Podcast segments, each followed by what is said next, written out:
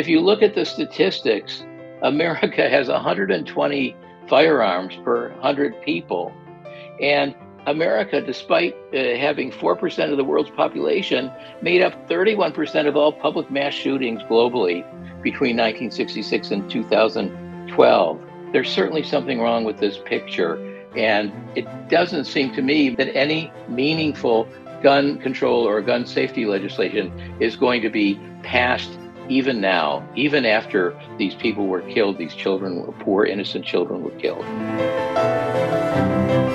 It's a huge problem because that minority of entrenched gun lovers holds an incredible influence in Congress because uh, basically it's been, the case has been for the last 10, 20 years even that if you go against the gun lobby, you lose the next election because they are very, very focused and they're very good at, at messaging. Money is at the heart of all of this. And when the industries are closely related to the development, the manufacturing, the production, you know, and also the research, with the whole economy, with every step of the industry, you created a monster. The monster actually have a huge influence in Congress, in the Pentagon, throughout the military and they're closely intertwined and become a symbiotic sort of biosis that create this synergy uh, to reinforce each other. The Chat Lounge. Chat Lounge. Chat Lounge. The Chat Lounge unpacks views and opinions on hot issues in a more casual way.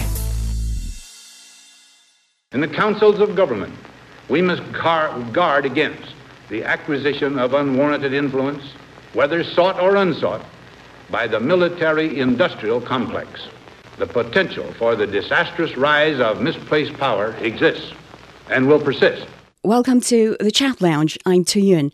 What you've just heard was from over 60 years ago when U.S. President Dwight Eisenhower delivered his farewell speech to the nation, warning against the increasing power of the military industrial complex which he believed to be a threat to a democratic government. So today we'll be talking about how the U.S. military industrial complex has been affecting American people's daily lives, the country's politics, and even the rest of the world. Joining our chat today are Harvey Dzodin, former vice president of ABC TV Network, Dr. Zhao Hai, research fellow at the Chinese Academy of Social Sciences, and David Moser, Associate Professor at Beijing Capital Normal University. Welcome to you all. So let's start with things closely related to people's daily lives. Um, the recent spree of gun violence in the country. David, I understand your daughter is now working in the States after graduation. How worried were you about her well being whenever, you know, there were reports of gun violence, especially when she was still attending school in the States. Uh, yes, that's true. Um, she luckily she spent most of her education here in Beijing, but she was in uh, the United States in the second and third grade in the very very red state of Oklahoma, which was it's not only a red state, it's also a one of those uh, NRA type states where, where there almost is a kind of a gun fetish. I think probably everyone on the block where my mother and father were living had at least had one gun, if not many. So yeah, of course, and that was a time when there were some uh, some mass shootings, uh, a little bit earlier than Sandy Hook, but there had been uh, lots of school shootings then. So of course, uh, we you know it was very worrisome, extremely worrisome, and uh, the school she was going to, you know, was uh, very open. I mean, you know, parents came in and out. I don't even think anyone thought of security guards at that point. It was just a kind of a small town. But as we know, some of these shootings can happen in small towns, actually. They're not limited to metropolitan areas. So uh, I'm very much happier to have her. Uh, she's in she's in New York City now, which is not that much more comforting. But she is an adult, and so she knows how to take care of herself. So at least I'm a little less worried now. But yeah, it was a very trying period of time to think of her there in school. Harvey, you, you are now living in Austria, but when you were still in the States, did you have any chance to buy or did you buy any guns for self protection? No, I never owned a gun in the States.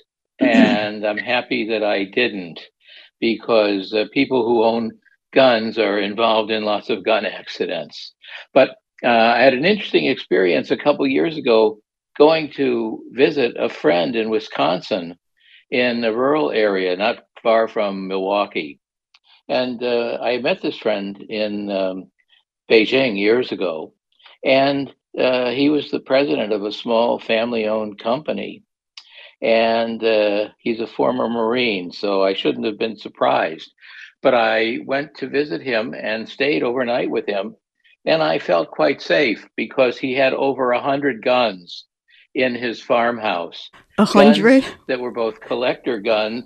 Right. A hundred, over a hundred. Mm. Uh, some were like historic, like from the time of the American Revolution, uh, but uh, many were very much up to date, like the AR-15, which my son had a great time firing in uh, the firing range at the farm. But I was horrified, and uh, this is not uh, so unusual because in America, as we know too well from the last couple weeks, there's uh, over 400 million guns, enough uh, and then some for every man, woman, and child in America. Dr. Zhao, during the days when you studied or worked or uh, lived in the States, did you have any chance to own or buy a gun? No, I can't. Uh, the law forbids uh, foreign students to take ownership of guns. And also, I'm not interested in owning a gun because uh, I think violence invites violence. And in most of the cases, uh, according to studies, that actually uh, people uh, are more likely to get shot if they own a gun. So I think in many cases, the environment is more dangerous than um, even if you own a gun, you may not be able to use that uh, to defend yourself. Uh, some of the people in the rural area are using guns for uh, recreational purposes, uh, but in urban area, using guns are very extremely dangerous because it's very easy to get third party hurt uh, during a gun battle. I was in the uh, south side of Chicago, as you can imagine. Um, I experienced gunshots almost every day it's not far from me, and every time when the night falls, you can hear gunshots fired in the remote areas uh, in the neighborhoods uh, outside of the university campus perimeter. And you can you can think about uh, you know uh, gangsters are fighting with each other using guns, and sometimes it's so fierce the police cannot even intervene. So I think it's very problematic when you have so many guns in society and in particular when these guns are not in safe hands and, and people can easily get a gun without registration and uh, even though some cities have imposed very strict gun laws like chicago used to be like washington d.c and other cities. But you know criminals can always smuggle guns into the city and hurt people. Uh, just after i think the second term uh, when obama started after the inauguration uh, a very young girl who participated in the uh, inauguration was gunned down just uh, two blocks away from where I lived. And uh, uh, when I woke up the second morning, I heard the story. It's very saddening. And then the church held a funeral for her, and and it's it's very sad to hear that a young life ended that way. Obviously, people have plenty reasons to to fear for their um, safety. And you just mentioned uh, Obama. And um, if, if, I remember correctly, rules were tightened in, in some states over gun purchases after um, the Sandy Hook Elementary School shooting, where 27 people were killed in Connecticut in 2012. And that's during Obama's term. Uh, and uh, after that, uh, some gun control measures as I just mentioned, were introduced, but what has gone off track since then, Harvey? Well, the problem is much older than that and uh, has gotten progressively worse. So um, we have the Second Amendment to our Constitution, and for over 200 years, it was interpreted as being limited. The right to bear arms was limited to uh, members of state militias, which are like uh, kind of uh, state controlled national guards. But a few years ago, in 2008, the uh, Supreme Court that's become more conservative uh, thanks to the Bushes and thanks to Donald Trump, although he was in office after. But in 2008, because conservatives had funded millions of dollars of academic uh, research and also gave money to political action committees and to conservative candidates, the Supreme Court overturned the 200 years of, of precedent and uh, started to allow uh, private individuals to have guns. In that particular case, it was uh, having guns at home. That was the Kel- uh, Heller case. But now there's a case before the Supreme Court that involves New York State. And uh, it promises to uh, open up people's right to bear arms, open carry, and so on outside of the home. And national legislation may supersede state legislation. So it's gotten very bad. And the problem is basically that uh, starting in about the 1970s, maybe you could even go back to 1964 with Barry Goldwater, a very conservative Republican candidate.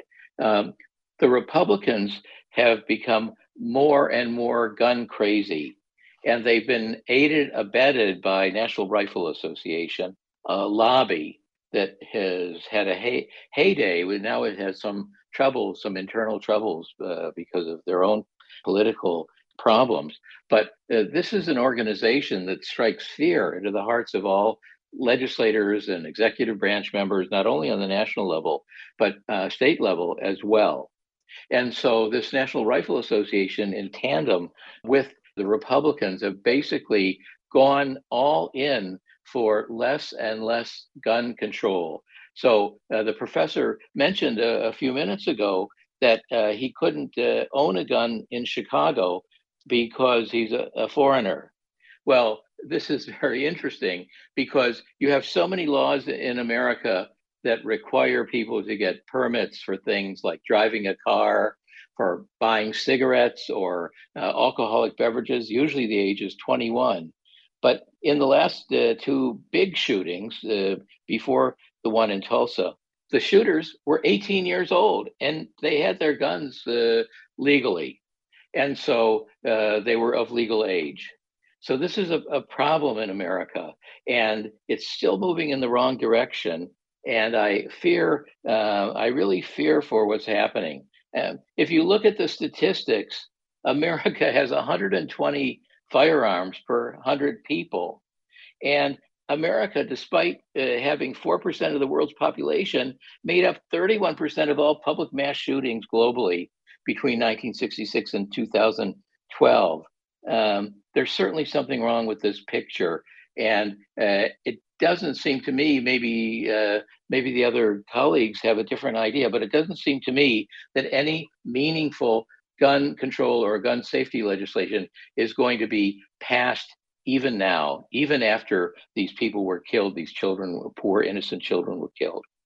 Yeah, um, it's like every time a, a, mass shooting happens, there will be a round of discussion on gun law uh, reforms. People will, you know, say enough is enough.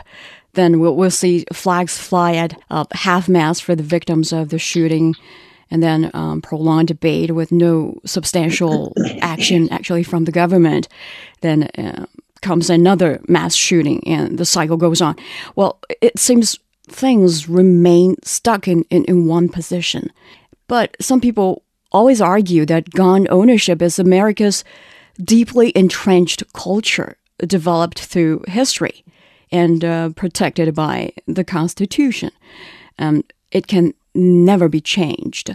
We'll talk about the NRA later, but uh, David, how persuasive do you think such an argument is to you?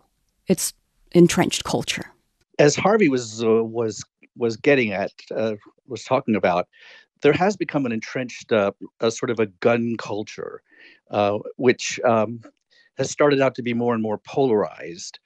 When I was young, a lot of people had guns, but there the gun divide was not so much along, you know, uh, political party lines. It was more has had to do with rural culture versus urban culture in some ways because for the countryside and farming land and stuff uh, you know people have uh, have hunting rifles. They hunt they hunt. They also use rifles to shoot you know foxes or wolves that invade the farmlands and things like that. So guns have always been part of rural culture.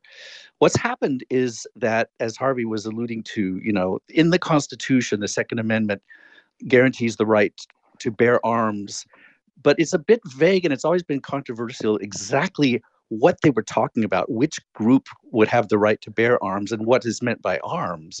They refer specifically to uh, a well regulated militia, which is, as Harvey said, a, a sort of a, a national guard or uh, you know a, a local a militia group. It's still controversial. Some people say that that is that is what it meant at the time, and it was never a guarantee of the individual right for people to collect and, and own as many arms as they want. So it has been twisted over the years by partly by court rulings and partly by the NRA and the gun lobby. Uh, the problem now is that there is like two very polarized sides to the to the gun debate. One is the Republicans and the GOP and the right wing, who, who are sort of in in in sort of a intellectual slavery to a kind of a gun culture, which, in which the that Second Amendment right is like almost like a religion are almost like a cult, I would say, and they're very, very self-identifying. It's part of their personal identity. So you have the that side, which is actually a minority. If you do, if you look at polling, most Americans are in favor of uh, sensible gun control and, and even some gun control measures that are deemed radical and invasive by the gun uh, lobby. So it's basically uh, the NRA, a small group, not a small group, but I mean, you know, 20, 30% maybe of, of Americans who are very, very attached to the guns. And then basically, d- depending on which question you're dealing with, 70, 80, 80%, maybe even 90% of the American public is in favor of sensible gun laws that have been known, in fact, to reduce these mass shootings and other gun crimes, which is background checks, uh, a waiting period, which the Brady bill for a while that, that was under the Clinton administration, I think, uh, was able to able to reduce the number of handguns in society, and then also things like uh, lowering the age. I mean, raising the age limit for buying a gun, and then also restricting the kind of very destructive military style assault rifles that are now being sold and manufactured by hundreds of manufacturers now sold on the market. So it's a huge problem because that's that minority of entrenched gun lovers holds an incredible influence in Congress because uh, basically it's been, the case has been for the last 10 20 years even that if you go against the gun lobby you lose the next election because they are very very focused and they're very good at, at messaging. So the problem now is we've got sort of most of america held hostage to a relatively smaller group of gun enthusiasts and, and gun crazy people at the NRA who will not bend, who will not cede one inch of territory for any gun control whatsoever. And in fact, they're going in the wrong direction. And that's the tragedy right now is that we could do something, but it nothing will get through Congress, no matter what the death count, because uh, it's so entrenched. And it's not going to happen now. Even now, there are the Republicans are trying to get away from it and trying to change the subject and waiting until this blows over and the, and the pressure will be off them. So it's a tragedy. It's an absolute tragedy. The Chat Lounge. The Chat Lounge unpacks views and opinions on hot issues in a more casual way. But, um, you know, the US is a democracy, and if the majority of the people support stricter gun control, why is it so hard to push forward any, you know, um, stricter measures? Dr. Zhao, from your perspective, is it um, not so persuasive? Well, first of all, let's say uh, the U.S. is not a direct democracy. If you have a referendum, and according to polls that you know overwhelming proportion of Americans supporting gun control, of course you can have good outcome. However, the US democracy is not really working like that. It's uh, a balance from the very beginning uh, between a, a, pure democracy, a direct democracy, and also uh, between those and state individual state rights. So, in a way, the modern American uh, politics give leverage to those states, uh, particularly rural states, uh, that does not have a lot of people, however, holds unproportional, like over their their proportion of number of uh, congressmen and also particularly senators. So in that respect, uh, I think NRA and other political groups supporting gun ownership uh, and blocking any gun control measures found a way to uh, use those leverage and to secure support of those congressmen and senators to at any point be able to block any uh, aggressive gun control laws uh, passing Congress. So I think that's very much uh, a you know flaw or disease in American democratic system. However, it's very hard to to change. That's not only related to gun control issues, but related to a lot more many other issues that even though popular to American people, but not necessarily being able to get legislation. Uh, but I want to emphasize here uh, uh, on two points sure. about the uh, gun violence in the United States. Because number one, just mere gun ownership is not the fundamental problem. Because in many ways, the US can compare with other countries, smaller countries like Switzerland or bigger countries like Australia. They also have widespread gun ownership. And in Switzerland, I think per capita gun ownership is probably on par with the United States. So in a way, you know, owning gun does not necessarily give rise to mass shooting like the United States, particularly in elementary schools, shooting children. So we have to find another way to explain this phenomenon. I think one thing uh, that uh, I think David touched upon is the uh, use of automatic weapons.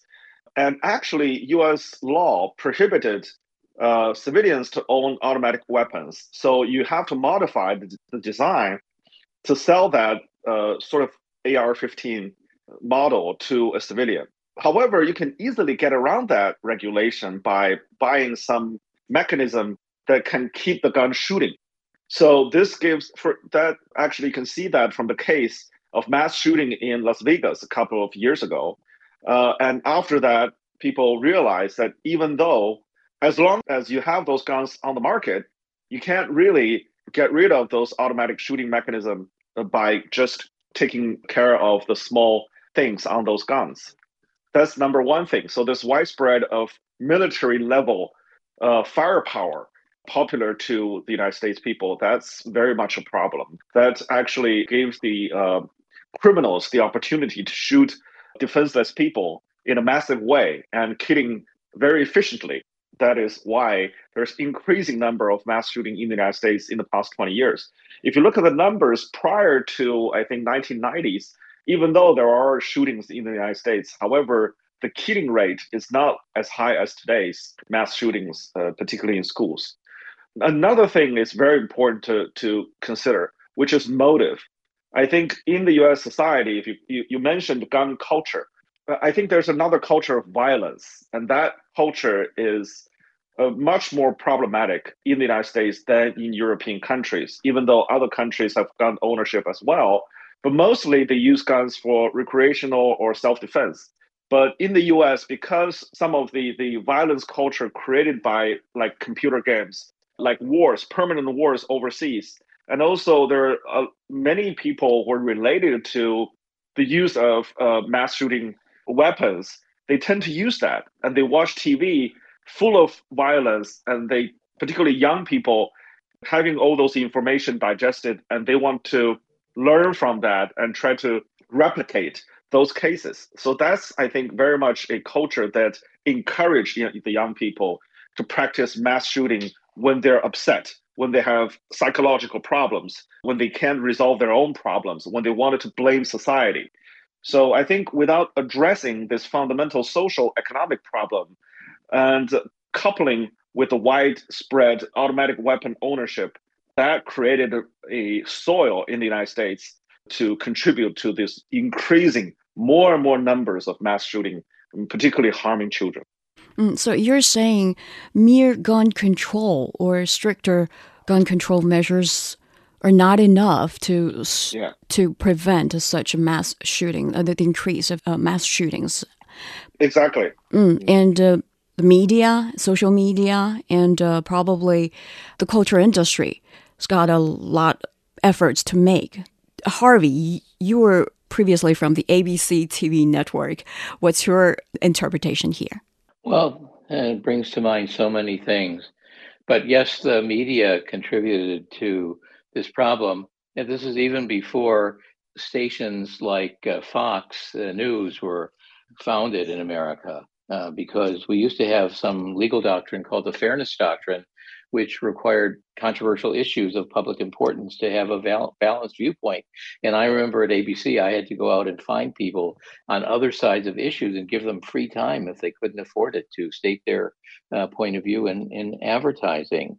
But I think one of the big problems of the media is that we sanitize violence. So I was uh, listening to a report uh, the other day uh, on CNN by one of their doctors who was talking about how these assault rifles like the AR-15 is so powerful that it can blow somebody's face away basically or can shoot off somebody's arm. I mean it's really horrific. But i've always tended to sanitize violence so you don't see the blood and guts.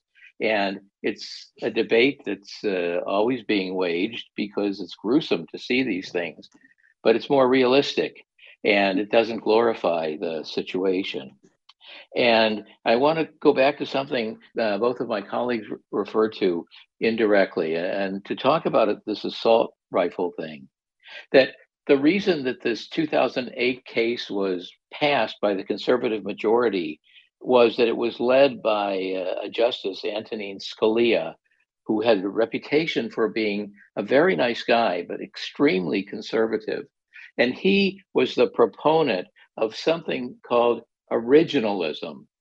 When I went to Harvard Law School and was taught by people like Justice Breyer, uh, we were told that the Constitution was a living document that would adjust to the time and be a document for all seasons. But under Scalia and the conservatives, they have a doctrine now which is called originalism. And originalism means you have to decide cases as though it was the late uh, 18th century. And so that's how this case was decided. But it just goes to show that, as I was taught when I was very young, that figures don't lie, but liars can figure. Because you can, or like uh, was uh, written, I think, in Alice in Wonderland, that words uh, mean whatever I choose them to mean. And, and by that, I'm saying that, okay, if we're deciding cases based on 18th century environment and situation, the state of the art for guns then were these single shot guns that had to be reloaded, like my friend had at his uh, place in Wisconsin. But take an AR 15. This is very powerful. It you can fire dozens of clips of ammunition and much more lethal. So if Justice Scalia and his fellow conservatives were true to the Constitution and not true to the big money funding conservatives, he should have held that there are guns and there are guns, and you have to make a distinction between, uh, let's say, a, a single fire uh, weapon and one that can fire multiple bullets, multiple uh, rounds. And so, this is one of the reasons that our country is so disunited and why I call it the untied states of America, because we're really heading in the wrong direction, and guns is a major part of this. Mm. And uh, yeah, that's what I'm wondering. Why can't you know the Constitution uh, evolves with uh, you know times?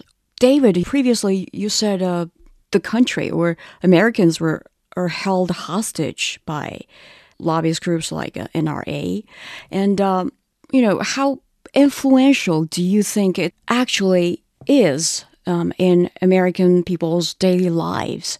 And did American people expect it to be so powerful or influential like it is today? Well, Professor Zhao, you know, laid out that problem a little bit. I mean, the really problem now is getting anything passed is the Senate. And the Senate, of course, is uh, every state is allotted two senators, regardless of their of the population. And I think in, in the good old days, before uh, there was so much of, of a, of a move towards urbanization, um, this sort of made sense to let population density higher states uh, not have the advantage over the other states. The problem now is that the more conservative states, the, the sort of rural culture that is part and parcel more of the gun lobby, are, are overrepresented. And so those races tend to be hotly contested, and the candidates very much have to depend on NRA money, which is direct money from the NRA and from, from other donors who support the NRA, but then also just from the voters who have very strong feelings about gun culture and the fact that they don't want people to, to take away the guns. So the, the NRA is very, very good at, at spending money, at lobbying, and they're also good at messaging. So every time there's a shooting like this, and they say, why don't we uh, uh, cut down or, or, or you know, uh, to make illegal the sale of these these military style weapons, the, the NRA message is they want to take your guns. They, you know, don't let them take the guns of law abiding citizens. And the message is an existential one. It's that they just wanted to, to confiscate all your guns. They want to get rid of guns. That's not the case. It's like saying um, that enacting speed limits and seatbelt laws and safety regulations for automobiles means that we want to take away your car. but of course, that's not true. We just want to make it. We just want to make automobiles safer and driving safer. And the same is true with the gun laws. But that logic is completely lost on the, the voters and on the populace because they very quickly assert the, this message. Now, the other thing is you've you've seen what happens in Congress. They're beholden to the gun lobby. They I'm sure that they do not want death on this scale. It's not that they're monsters to that de- degree, but they are so beholden to this lobby, and they also are fixated on a genuine kind of a cultish attachment to this the second amendment and to this sacred right of gun ownership even though that's not what's being threatened but the the so the so what happens is gun legislation can pass the house of representatives and it can pass in some states lo- locally but when it gets to the senate they die they either get died or they get attenuated and right now you're seeing that exact same thing mitch mcconnell whose job it will be to see if any legis- legislation gets put on for a vote in the Senate, has said we are looking now for a compromise to make uh, this situation better. We're looking at school safety and mental health. So those may be parts of the problem to you know to harden the schools, they say, or increasing you know mental health uh, for people who have mental health problems and young people especially. But there is a problem with these assault weapons and also the lack of background checks and all sorts of things that are widely supported. But but if you hear what Mitch McConnell said, the implication there is we are not going to sit to consider any legislation that restricts gun ownership and distribution in any way whatsoever. And there's nothing, literally nothing that that we Americans can do about that process right now, except to complain about it. And hopefully it you know wake up someday and quit voting these people into office. But right now at this point in american history and in the political history it's just impossible. It's just an impasse because of this dynamic that i hope we've we've, we've made clear to the listeners. Dr zhao why do you think it's uh, so hard to crack it open the system? Um, does it mean there is american people can't do like uh, david just said uh, can do nothing about it? I want to emphasize here there's a moral issue at hand, which is that you know um, individualism is quite widely held in the United States, and because of this sometimes extreme individualism, people who own guns only think about themselves, and because mass shooting and you know this kind of violence, on the one hand, is quite constant in the U.S. society However, on the other hand, it's not very often to have this cases of mass shooting. So when people are thinking about these kind of issues, it's not like almost every day everybody is under the threat of gun shooting. So the solution, of course, those people who are against uh, tightening gun control will have the opportunity to find other excuses. They can create other scenarios, for instance, to say, okay, if there's a threat of mass shooting, then why don't we give more people more guns? They're suggesting to train teachers to equip teachers with guns in classrooms. they're supporting to increase guards and also increase, uh, you know, more people to equip guns in public spaces, uh, like concealed carrying. So there are many cases actually in the United States right now. Right after that shooting in a school, uh, I think a couple of days later, there's another case when there's a guy threatened to shoot through a party, and then a woman actually showed up and with a gun killed the shooter. Mm, that makes so a good excuse. They use this kind of cases, mm. good excuse to say, okay, yeah, let's just uh, you know buy more guns. Actually, every time there's mass shooting, if you check the numbers, you realize that is very good for sales because at that time people are thinking the only way out is actually buy more guns to defend myself. Again, but, mm. this is based on individualism, not a collective solution. They just wanted to say, I'm just I just need to secure myself. I don't need to care about other people's problems. But do you think uh, the public actually buy such kind of uh, argument, or was it just infused into people's mind by vest interest groups like uh, the NRA and uh, and exemplified the voice exemplified by you know media? Well, the media played very much a critical role in this because the media is divided. Uh, as Harvey has pointed out, Fox News is promoting one agenda, one narrative, and CNN and other uh, liberal media is pushing another. So when there's a conflict, it's becoming political. It's not like people wanted to find a rational, common sense solution. It's now becoming do or die sort of uh, issue.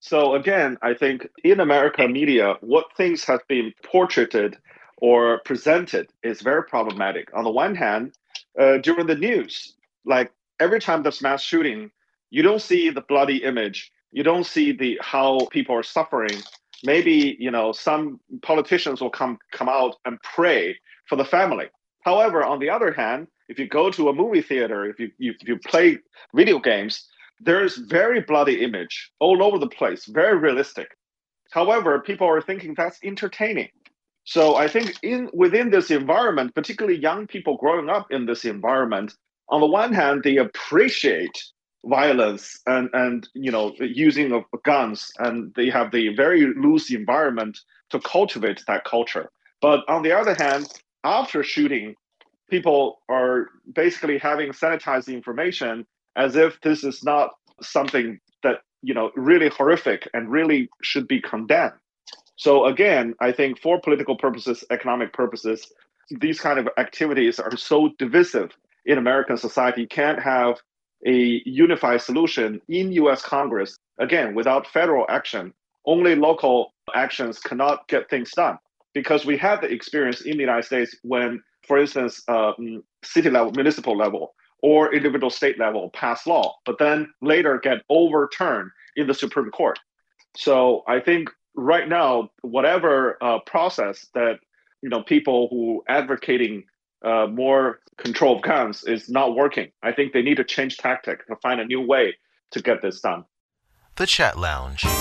The Chat Lounge unpacks views and opinions on hot issues in a more casual way.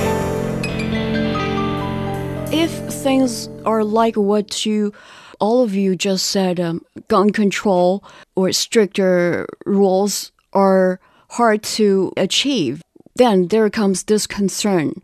Is America becoming militarized or becoming militarist state. Harvey, do you have such concerns?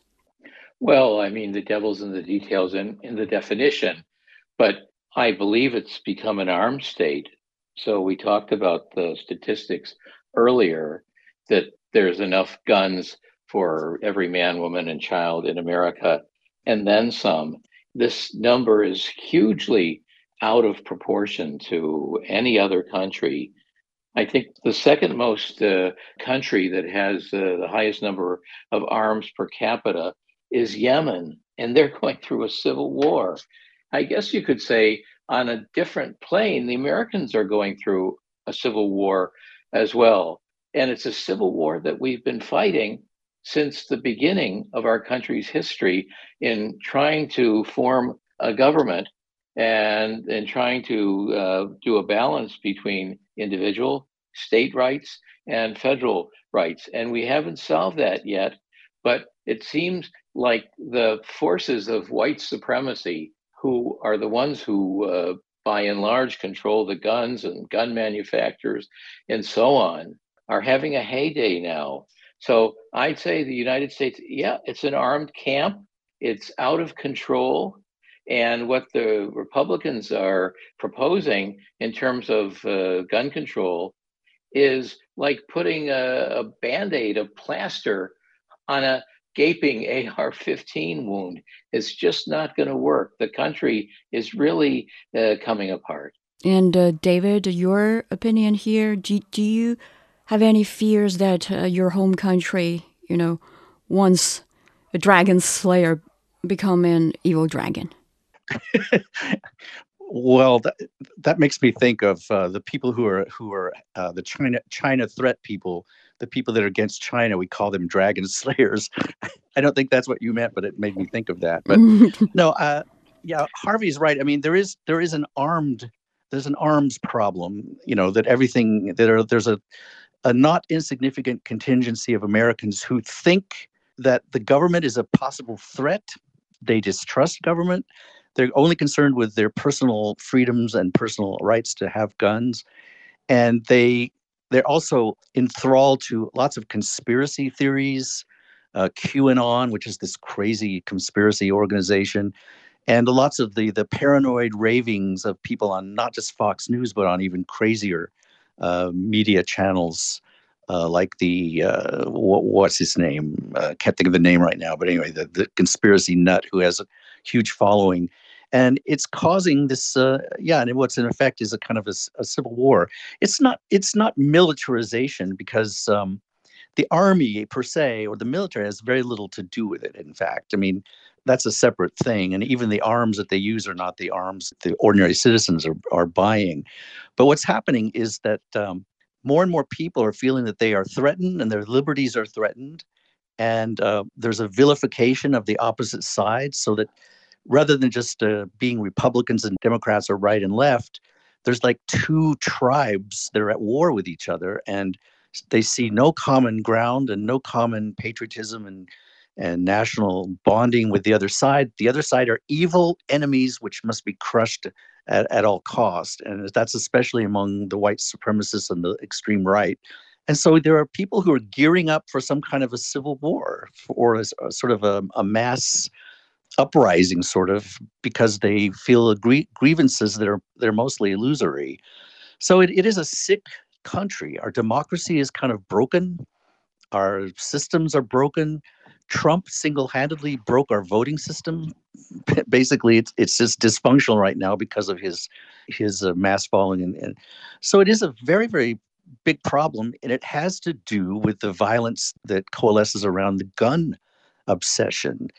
And um, yeah, I'm pessimistic right now. I don't see any obvious way out of it. The other lie that the NRA tells is that every time uh, you point out that just reducing the guns is not going to make mass shootings go away, they take that as an as an opportunity to say, therefore, it's not worth doing. So it's again, it's a little bit like saying, well, seatbelts don't guarantee that you won't die in a car crash. So they're no good. We don't need them. Throw them away. No, we need lots of different restrictions on guns at all levels. None of them will stop all the violence, but we need to get moving in that direction and it's and it's moving in the opposite direction. Gun access is freer and more open than it's ever been and it's going to get even more so. So there's no light at the end of this tunnel, I'm afraid um, um, David is not so optimistic. And uh, Dr. Zhao, we've been talking about this um, NRA. Yes, we, we've mentioned um, President Eisenhower's warning against this military industrial complex. It seems we haven't touched upon this complex uh, during our conversation, but it does have close relationship with um, such organizations as the NRA because the guns that killed those children are, are, are manufactured by American companies deeply ingrained in the U.S. military industrial complex. And uh, those two, I think it, they are very closely related. If this kind of um, vicious cycle continues like this, what will it mean, you know, to to the rest of the world? It's not just limited to the United States itself. Well, first of all, I, I want to set this apart. It's not a it's not a one problem, uh, and particularly the military-industrial complex deals with American foreign policy and American military. And just now, I think uh, Harvey pointed out that the military is a different story, even though these two are linked, but in a in a cultural way and in some mechanism, and particularly weapon transfer. Uh, to uh, you know inc- increase police force mm. and militarize police force and actually in the past 20 years because of the extra supply of weapons particularly uh, you know special armed special forces weapons those weapons can equip more SWAT teams throughout the United States. So you, you saw an explosion of SWAT teams uh, throughout the United States and heavy armored policemen showing up on the street and sometimes using extra force to deal with just normal cases. So in a way, that's why I think people sometimes people on the left are trying to defund the police and trying to argue that the police use of force is extreme. In many cases, we saw from the United States that police shooting sometimes uh, unarmed people to death. But I want to say that you know I, I sort of disagree with uh, David Harvey on this. I don't think that gun violence uh, is the number one or the very sign of civil war uh, or uncontrollable. I think gun problem is a serious problem, but right now, if you rank the problem in the United States, probably gun is not the number one or top three even problem in the United States. I mean, many other factors kills more Americans than this gun uh, violence, and the gun violence is limited. I mean, if you look at the statistics, gun violence is quite limited to colored communities, poor communities, because when you have heavy police presence, normally you have reduced gun violence, and when you don't have the money to support that kind of police surveillance, then you have more violence uh, using guns. So that's that's the uh, issue I want to argue. And in terms of military industrial complex, it's very much lim- uh, related to this Cold War growth or establishment of the military industrial complex when uh, President Eisenhower mentioned, because there's a huge difference between the pre war US industries and post war, particularly Cold War, I mean, World War II, uh, post war military industrial sort of uh, industrialization. And when the industries are closely related to the development, the manufacturing, the production, you know, and also the research with the, the whole economy, with every step of the industry, you created a monster. The monster actually have a huge influence in Congress, in in the Pentagon, uh, you know, throughout the military, and they're closely intertwined and become a symbiotic sort of uh, bi- biosis that create this synergy uh, to reinforce each other. On the one hand, you have uh, the, the politicians and military service people can go through this so-called, uh, you know, rounding this turning doors from one side to the other into the company and getting high-paid jobs. And then on the other hand, these people will donate money and will have sort of extra support to the politicians uh, to get what they want. So that's why you have ever increasing military expenditure that goes into the military industrial complex that right now is spreading throughout the United States.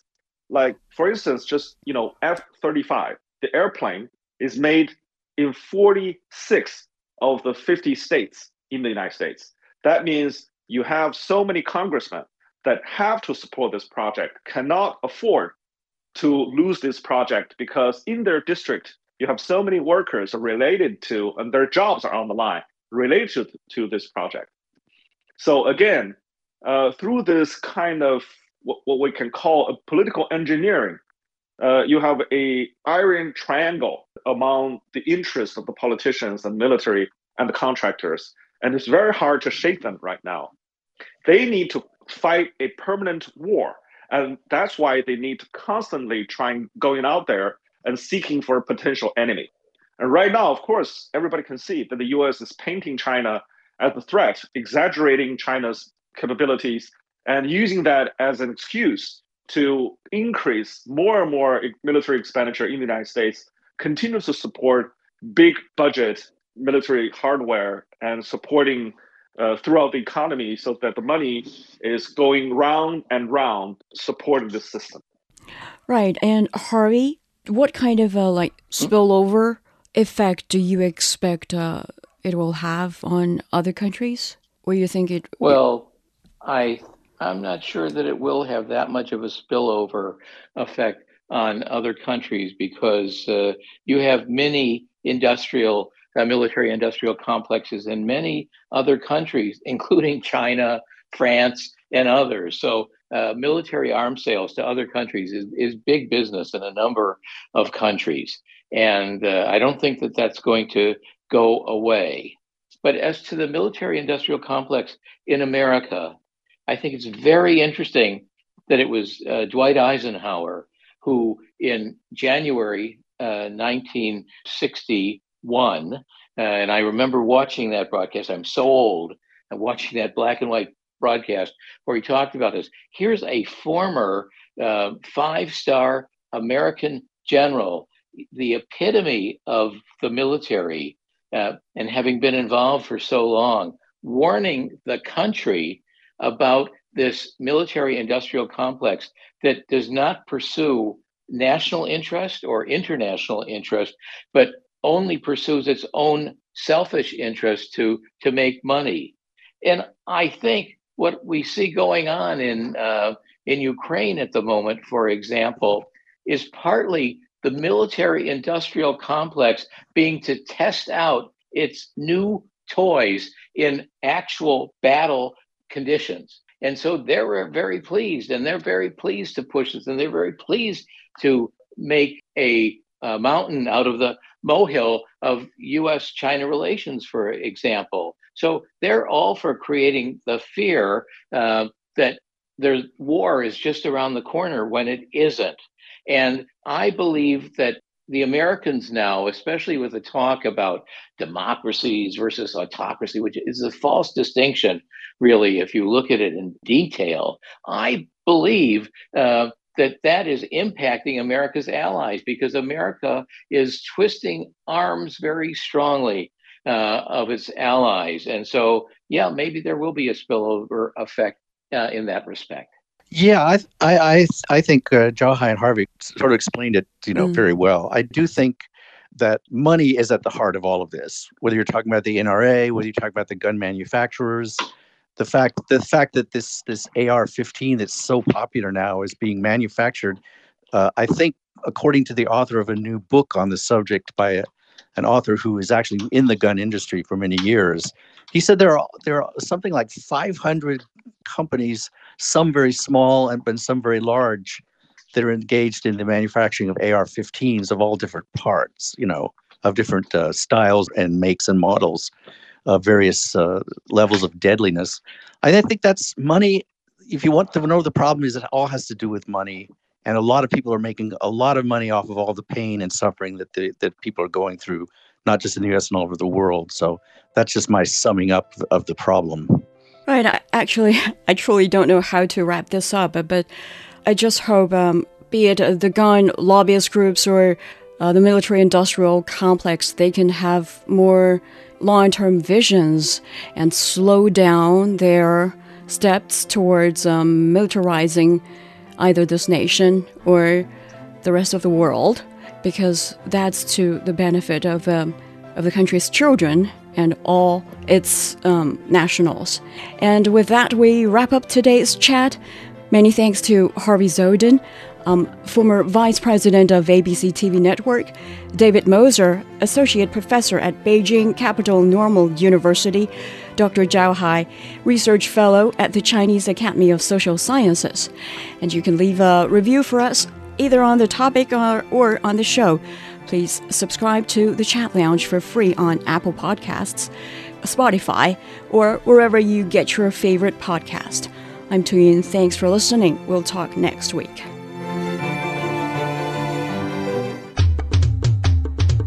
Ever wondered what's actually going on in Africa through the perspective of an African? How are things really going between China and Africa?